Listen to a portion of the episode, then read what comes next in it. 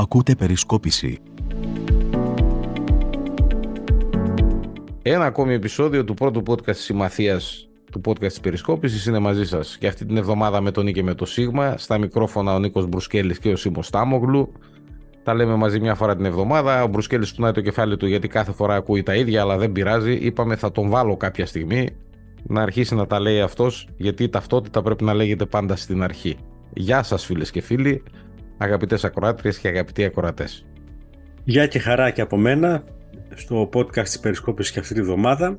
Σίμω, ε, δραματικά γεγονότα αυτή τη βδομάδα, την πρώτη τελευταία προεκλογική εβδομάδα, όπου κυριαρχεί βέβαια το ναυάγιο ανοιχτά της ε, Πύλου, ανοιχτά της Καλαμάτας, ε, με 78 επιβεβαιωμένα θύματα, το ναυάγιο με τους μετανάστες, 105 ε, διασωθέντες και δεκάδες ε, ανθρώπους στο βυθό, προηγουμένως. Κάμια πεντακοσαριά σίγουρα, με βάση τις πρώτες πληροφορίες που συλλέχθηκαν. Άγνωστος αριθμός, ο οποίος μάλλον φτάνει περίπου στα 500, στους 500 αγνώμενους, οι οποίοι βέβαια καταλαβαίνετε ότι είναι στο βυθό της θάλασσας δεν μιλάμε για ναυάγιο μόνο το συγκεκριμένο, μιλάμε για ναυάγιο γενικότερα, ένα ναυάγιο όλου του πλανήτη, ώστε να μπορέσει να αντιμετωπίσει με τρόπο ο οποίος θα είναι βιώσιμος πρώτα-πρώτα όλη αυτή την ιστορία η οποία έχει αρχίσει και γιγαντώνεται πλέον και έχει να κάνει με τις ε, μαζικές μετακινήσεις πληθυσμού γιατί τέτοιες είναι από περιοχές οι οποίες είτε είναι φτωχές είτε είναι σε εμπόλεμη κατάσταση είτε έχουν πληγεί από την κλιματική αλλαγή δεν ξέρω ποια είναι η δική σου η άποψη ή ποια είναι η άποψη των, ε, των φίλων ακροατών και ακροατριών. Η δική μου άποψη πάντως είναι ότι αυτό το θέμα δεν τελειώνει και δεν λύνεται ούτε με τείχους, ούτε με τείχη, ούτε με φράχτες, ούτε με τίποτα. Νομίζω ότι όσο πάει και θα γίνεται ακόμη και πιο μεγάλο, πιο... θα χειροτερεύει ακόμη περισσότερο. Λοιπόν, έγραψες ένα κείμενο το οποίο θα το συστήσω στους ε, ακροατές του podcast να το διαβάσουν. Εσύ θα συστήσεις δικό μου κείμενο; Κι όμως... Τι ε, γυρίσματα με κάνεις. Με κάνεις κάτι γυρίσματα τελευταία. Δεν το κάνω τελευταία. Εντάξει, ναι, ενίοτε τέλος πάντων. Ενίοτε ναι, το κάνω. Ενίοτε λες και σωστά πράγματα και στοχευμένα και ωραία. Με κάνεις κάτι γυρίσματα. Δεν, δεν μπορώ να σε κατανοήσω. Δηλαδή, μετά από τόσα ναι. χρόνια φιλίας και γνωριμίας, δεν μπορώ να σε κατανοήσω άλλο πια. Μα το πρόβλημά σου είναι ότι δεν κατανοείς το απλό. Το έχω πει 100, το έχω πει 100 φορές. Ε, έχει ένα κείμενο λοιπόν φίλες και φίλοι, ο Σίμος έχει γράψει στην περισκόπηση στο site, αξίζει τον κόπο να μπείτε να το διαβάσετε, το οποίο περιγράφει με λιτό ε, και σαφή τρόπο το ζήτημα, το, το μεταναστευτικό. Εσύ γράφεις, έχεις ένα πρόβλημα ότι γράφεις ε, ανακαιρούς κάποια πράγματα πολύ ενδιαφέροντα και πολύ σωστά κατά τη γνώμη μου.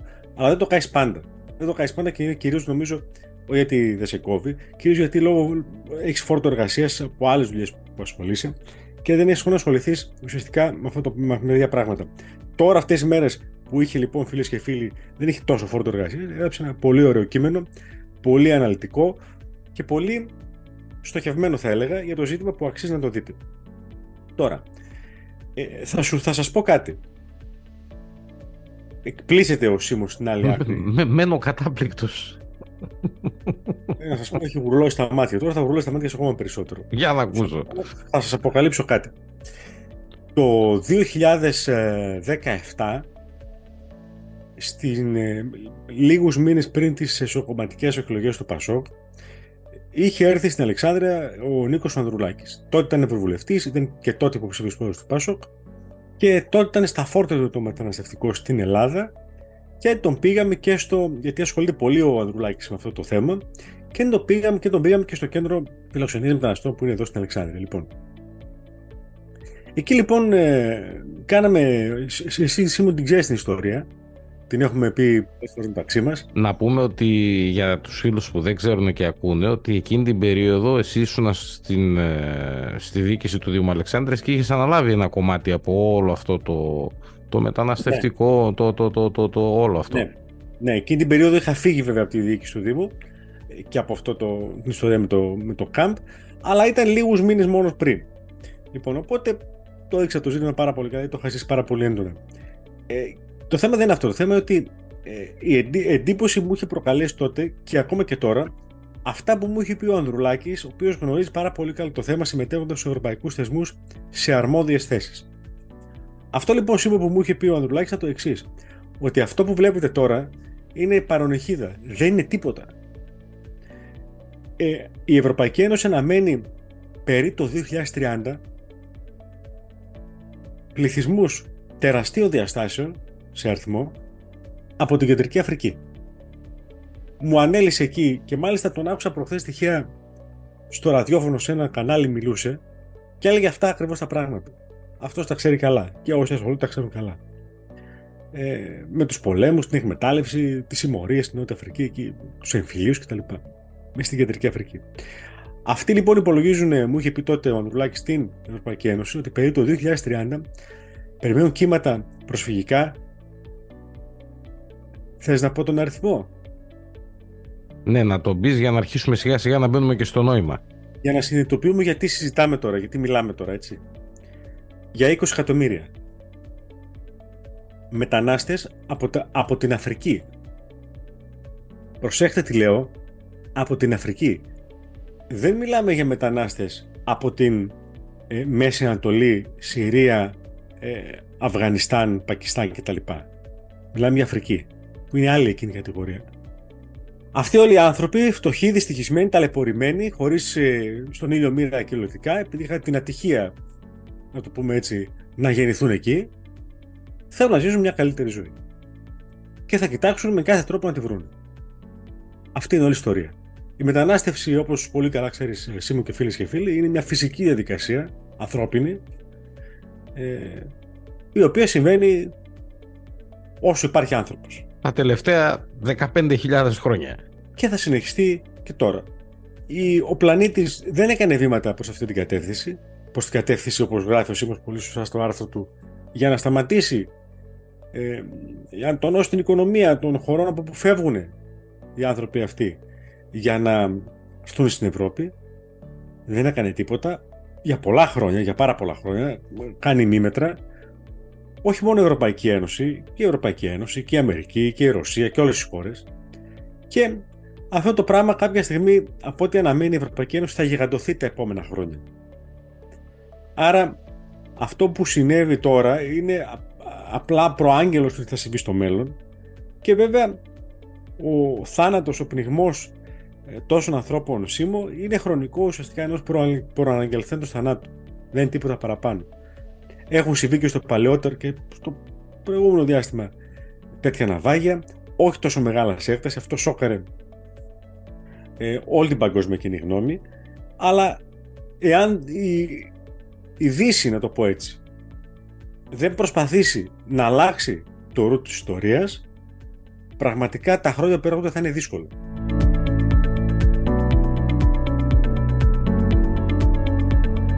προσυπογράφω ό,τι λες. Μόνο αυτό. Εγώ θα πω στους φίλους ακροατές και στις φίλες ακροάτριες κάτι το οποίο σχετίζεται με αυτό που έχεις πει προηγουμένως και έχει, και έχει να κάνει με την Αφρική κάτω από τις χώρες που βρέχονται από τη Μεσόγειο. Δεν ξέρω αν θυμάστε, πριν από κάνα 1,5-2-2,5 χρόνια πότε ήτανε, είχε γίνει μία ιστορία και είχε γίνει ιστορία και στη Βουλή, αν θυμάμαι καλά, την Ελληνική Βουλή, για στρατεύματα τα οποία είχαν στείλει οι Γάλλοι σε μια περιοχή η οποία ονομάζεται Σαχέλ. Ναι.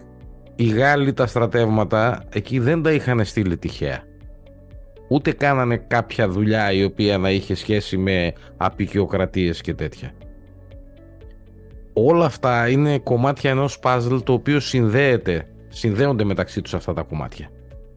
Μπείτε στην περισκόπηση ξανά, πάνω αριστερά ή πάνω δεξιά, δεν θυμάμαι πού, υπάρχει μια, ε, ένα κουτάκι στο οποίο μπορείτε να κάνετε αναζήτηση.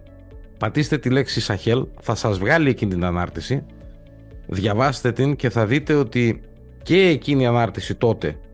Και εκείνη η φασαρία που είχε γίνει και στην Ελληνική Βουλή τότε. Και αυτά που κάναν οι Γάλλοι έχουν σχέση με το μεταναστευτικό και με αυτά που λέει ο Νίκος. Ότι δηλαδή μέχρι το 2012 να πούμε Νίκο, 11 οι χώρες οι οποίες βρέχονται από, την, ε, από τη Μεσόγειο, οι χώρες της Αφρικής, δηλαδή αν τις πάρουμε από, στο χάρτη από τα αριστερά προς τα δεξιά, Μαρόκο, Αλγερία, την Ισία, Λιβύη και Αίγυπτος, αυτές οι χώρες έπαιζαν το ρόλο ενός τείχους, να το πούμε έτσι, όπου όλοι αυτοί οι εκατομμύρια άνθρωποι που ήταν από την κεντρική Αφρική θέλουν να έρθουν προς την Ευρώπη. Με την Αραβική Άνοιξη και όλα αυτά τα οποία έγιναν πριν από 10, 11, 12 χρόνια, αυτό το τείχος αρχίζει σιγά σιγά και κάνει μικρές, έχει μεγάλες... Α, ακριβώς, έχει μεγάλες ή μικρές τρύπες. Αυτό το οποίο είδαμε στην Πύλο πριν από 3-4 μέρες γίνεται στην Ιταλία τα τελευταία 10 χρόνια. Οι Ιταλοί έχουν πολλά τέτοια επεισόδια. Πάρα πολλά. Γιατί οι Ιταλοί έχουν ένα νησί στη μέση της ε, Μεσογείου, να μην μπούμε πιο κοντά στην Αφρική και όλα. Το νησί το λένε Λαμπεντούζα, όπου εκεί Νίκο ήταν, γινόταν, τι να σου πω, κάθε μέρα ένα καράβι τέτοιο πήγαινε. Κάθε μέρα. Τουλάχιστον. Ναι, οπότε σε σχέση και με αυτά που λέγαμε προηγουμένως, πρέπει να αρχίσουμε σιγά σιγά να ανασκευάζουμε λίγο το όλο αυτό αφήγημα το οποίο στην Ελλάδα παίζεται και έχει να κάνει με μετανάστες, με πρόσφυγες, με το ένα, με το άλλο, θα πρέπει κάποια στιγμή να καταλάβουμε ότι δεν είμαστε μόνοι στον πλανήτη, αυτό είναι σίγουρο, και θα πρέπει επίσης κάποια στιγμή να καταλάβουμε ότι θα πρέπει να κινηθούμε επειδή οι πρώτοι που θα έχουν το πρόβλημα και οι πρώτοι που θα υποδεχθούν όλον αυτόν τον κόσμο είμαστε εμείς. Άσχετα αν, είπε, αν η συντριπτική πλειοψηφία αυτών που θέλουν να μεταναστεύσουν δεν θέλουν να έρθουν στην Ελλάδα. Ναι, δεν θέλουν να έρθουν στην Ελλάδα. Αυτό είναι δεδομένο. Δεν θέλουν να μείνουν στην Ελλάδα. Δεν θέλουν. Αυτό είναι δεδομένο. Αυτοί θέλουν να πάνε στην Δυτική Ευρώπη. Θέλουν απλά να πατήσουν στην, στην Ελλάδα πατώντας ε, ευρωπαϊκό ουσιαστικά ε, έδαφος. Ακριβώς. Είναι μια πολύ πολύπλοκη ιστορία σήμερα το, το μεταναστευτικό. Πάρα πολύ πολύπλοκη ιστορία. Μπλέκουν διακινητές μέσα. Ξέρετε, οι διακινητές πάρα πολλές φορές βουλιάζουν τα ίδια τα πλοιάρια, ούτως ώστε να διασώσουν ε, τα συνεργεία της Frontex ή των χωρών της Ιταλίας, της Ισπανίας, της Ελλάδος, δεν ξέρω ποιας άλλης χώρας, ε, τα πλοιάρια αυτά να σώσουν τους ναυαγούς για να μπουν σε ευρωπαϊκό έδαφος. Κατ' ουσίαν αυτό γίνεται γιατί η συμφωνία με τους διακινητές είναι να, μπει, να μπείτε σε ευρωπαϊκό έδαφος. Ναι, να πούμε κάτι σε αυτό το σημείο, Νίκο. Ναι. Κάτι το οποίο είναι πολύ σημαντικό. Γίνεται τις τελευταίες ώρες μια φασαρία για το αν το ελληνικό λιμενικό έκανε ό,τι έπρεπε, δεν έκανε ό,τι έπρεπε. Τέλος πάντων, αυτό δεν είναι θέμα συζήτησης στη στιγμή αυτή. Είναι άλλο πράγμα. Αυτό το οποίο όμως θα πρέπει να προσέξουμε πολύ καλά είναι το πού έγινε αυτό το δυστύχημα. Σε ποιο σημείο της θάλασσας έγινε αυτό το δυστύχημα. Γιατί το λες αυτό; Γιατί όπως είδες ο Τούρκος είναι στη γωνία και περιμένει. Γιατί δεν έχουμε στο νου μας ότι η, ο χώρος ευθύνης για έρευνα και διάσωση της Ελλάδας ξεπερνάει τα ελληνικά σύνορα. Είναι μια λεπτομέρεια αυτή την οποία θα πρέπει να την προσέξουμε πάρα πολύ. Δηλαδή, μπορεί ας πούμε να έχεις. Α σου φέρω ένα παράδειγμα εντελώς έτσι τυχαίο. Μπορεί να έχεις, ας πούμε, 6 ναυτικά μίλια χωρικά ύδατα, αλλά ο χώρος στον οποίο έχεις ευθύνη για έρευνα και διάσωση μπορεί να είναι 300 μίλια, μπορεί να είναι 500 μίλια. Μπορεί να είναι 200. Αυτό, αυτό σήμα πώς ορίζεται; Αυτό ορίζεται με βάση διεθνείς συμφωνίες. Στην περιοχή εκεί, για να. Ε, δεν ξέρω. Στην περιοχή, στο σημείο που είναι το ναυάγιο, εκεί ε, θα μπορούσε να επέμει το ελληνικό λιμενικό; Κοίταξε, γι' αυτό προσέτρεξε για το ελληνικό λιμενικό. Δεν θα μπορούσε, θα έπρεπε να επέμει το ελληνικό λιμενικό. Εντάξει, αυτό δεν μπορώ να το πω εγώ, Ρενικό. Απλά εγώ αυτό που ξέρω είναι ότι στο συγκεκριμένο σημείο το ελληνικό λιμενικό είχε παρουσία. Και ξέρεις ότι έπρεπε να έχει παρουσία, γιατί άσχετα αν είναι από την άλλη μεριά, δεν είναι από το Αιγαίο, αλλά είναι ανάμεσα Ιόνιο και Κεντρική Μεσόγειο, οι Τούρκοι διεκδικούν και εκείνη την περιοχή για έρευνα και διάσωση και φαντάσου να τους, δοθεί, να τους δοθεί αυτή η περιοχή. Δεν θα μας ρωτήσουν, θα μας πούνε απλά παιδιά μπορείτε; Αν εμείς πούμε όχι, θα το δώσουν κάπου αλλού. Και αυτό το κάπου αλλού μπορεί να είναι η Τουρκία. Άρα πρακτικά θεωρείς ότι ήταν λάθος ότι δεν έγινε διάσωση από την ελληνικό λιμενικό. Αυτό εννοείς. Σου λέω και πάλι, δεν μπορώ να το πω αυτό. Δεν ξέρω αν έγινε σωστά ή λάθος ή το ένα ή το άλλο. Εγώ βλέπω απλά τα πράγματα από, από μια άλλη οπτική γωνία. Να, να πω κάτι απλό. Τις τελευταίες ώρες πριν να γίνει το ναυάγιο, αυτό που ξέρουμε σίγουρα είναι ότι υπάρχει μια φωτογραφία την οποία από ό,τι φαίνεται εν τέλει την έχει τραβήξει το ελληνικό λιμενικό. Όχι, δεν φαίνεται. Το, δεν, δεν φαίνεται απλά. Το έχουν, υπάρχει στο site του λιμενικού. Άμα μπει κάποιος και το δει, θα το δει στο site της ακτοφυλακής. Οι φωτογραφίες είναι εκεί. Τρεις φωτογραφίες είναι. Μάλιστα. Άρα το ελληνικό λιμενικό ήρθε σε επαφή με αυτό το πλοιάριο. Αυτό το πλοιάριο έπλε μέρες.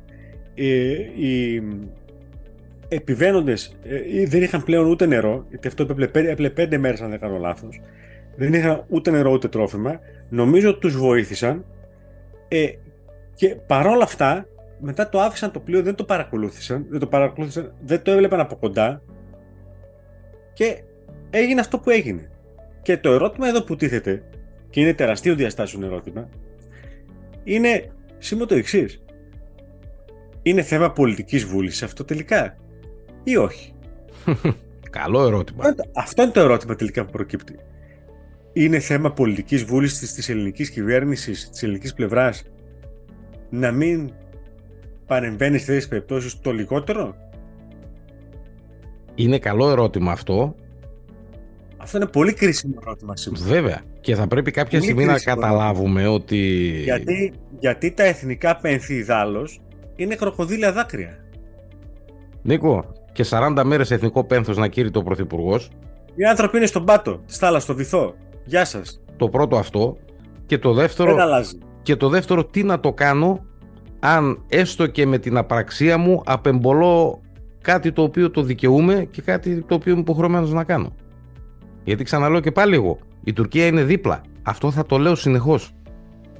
Θα πρέπει κάποια στιγμή αυτές τις πολιτικές και τις μικροπολιτικές και τις εκλογικές και ξέρω εγώ τι άλλο σκοπιμότητες να τις αφήσουμε στην πάντα. Κοίταξε, εγώ θεωρώ ότι πρέπει να βγει ο υπηρεσιακός, ο υπουργός αυτός που είναι, γιατί υπηρεσιακός και υπηρεσιακός είναι υπουργός. Ο αρμόδιος υπουργός πρέπει να βγει και να πει τι ακριβώς έχει συμβεί. Πολύ απλά. Θα μείνω σε αυτό που είπε ο Γενικός Γραμματέας του ΟΗΕ και το είπε την πρώτη μέρα και έχει απόλυτο δίκιο δεν είναι λέει πρόβλημα μόνο της Ελλάδας. Ο άνθρωπος το ξέρει το έργο. Πορτογάλος είναι. Φυσικά δεν είναι μόνο πρόβλημα της Ελλάδας. Είναι πρόβλημα όλης της Ευρώπης.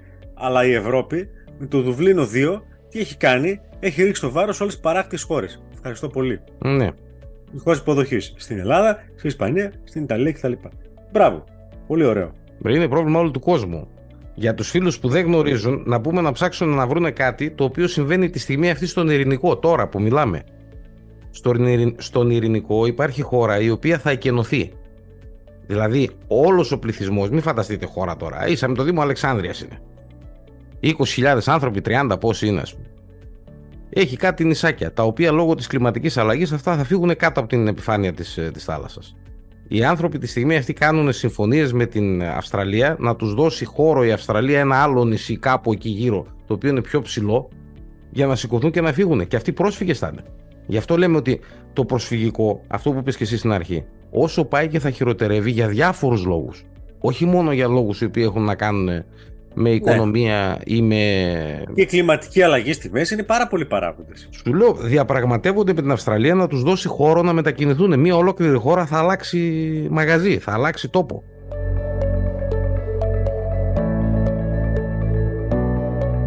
μέσα σε όλα αυτά τον οριμαγδό αυτών των δραματικών ε, ειδήσεων των τελευταίων ε, ημερών με το θλιβερό ναυάγιο, το πολύ νεκρό ναυάγιο, ε, συνεχίστηκε η κόντα να πούμε ότι επειδή έγινε τρίμερο εθνικό πένθος ε, ματαιώθηκε το debate, καταργήθηκε μάλλον, αναβλήθηκε, δεν θα γίνει ποτέ το debate.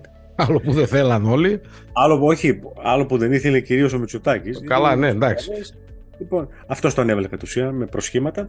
Λοιπόν, γιατί όπως και όταν είσαι τόσο μπροστά, δεν έχεις κανένα λόγο να κάνει τίποτα. Καταλαβαίνω γιατί λοιπόν. Εντάξει, άσε, μην πέσει και σε καμιά.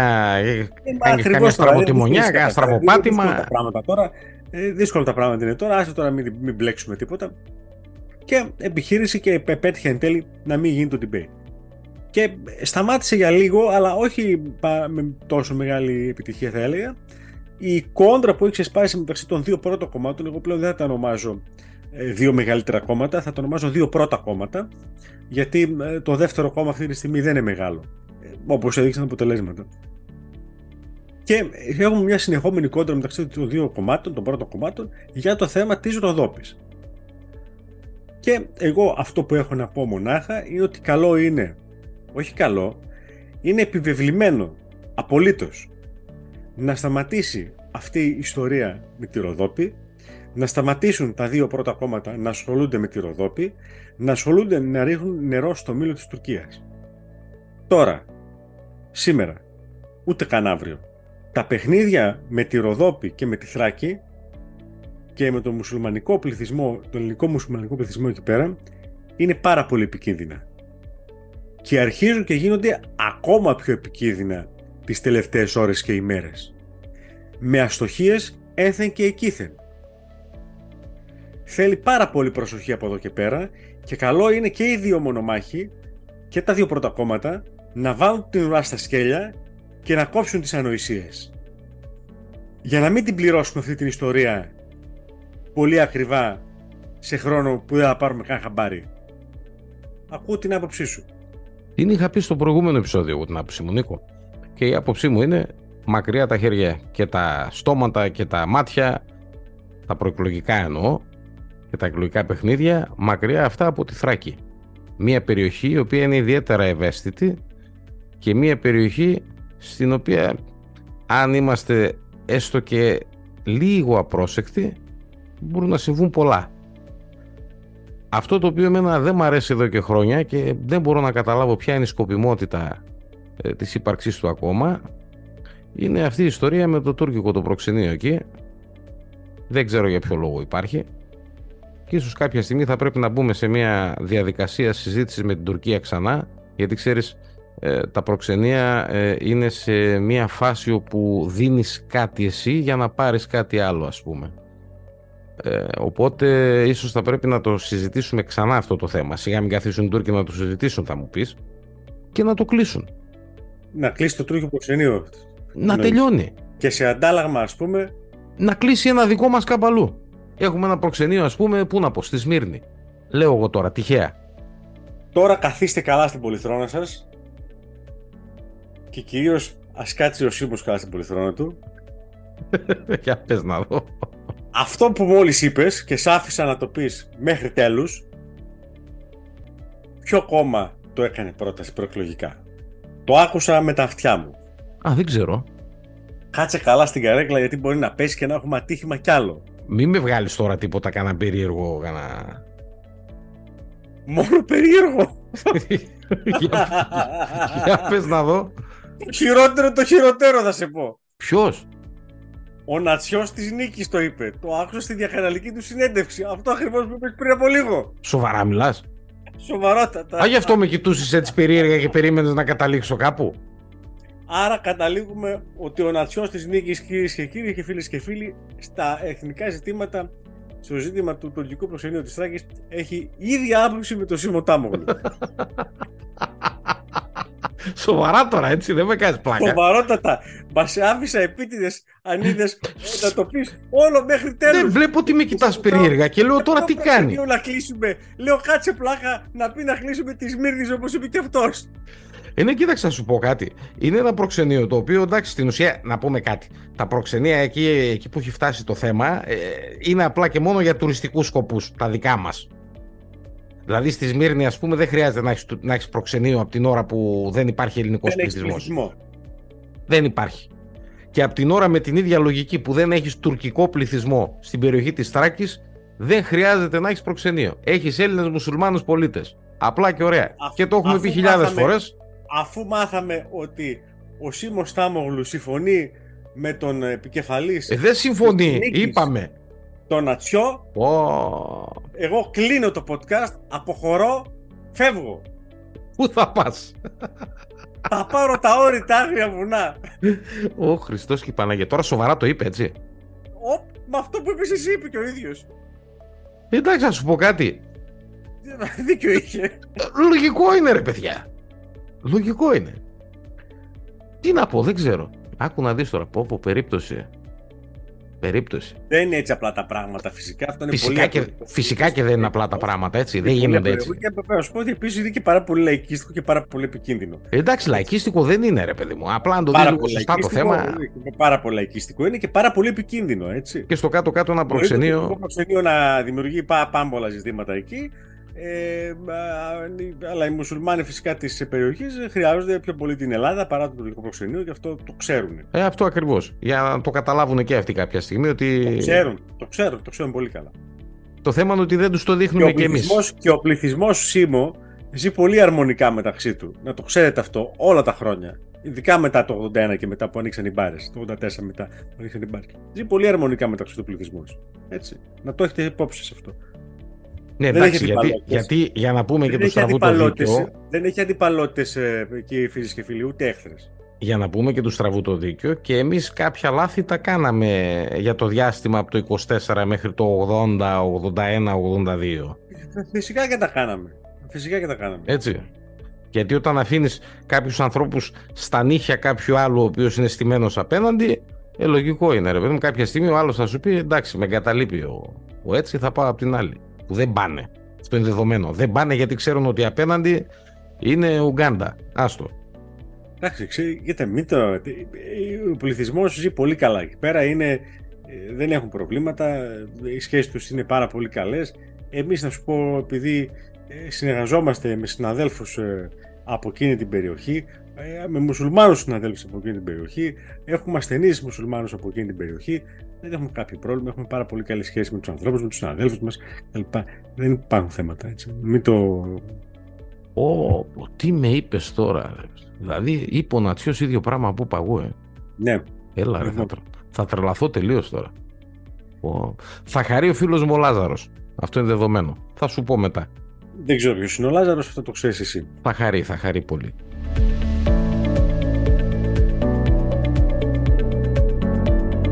Λοιπόν, για το τέλος... Τοπικά έχεις να μας πεις; Ε, τοπικά δεν έχω, όχι, δεν έχουμε τίποτα.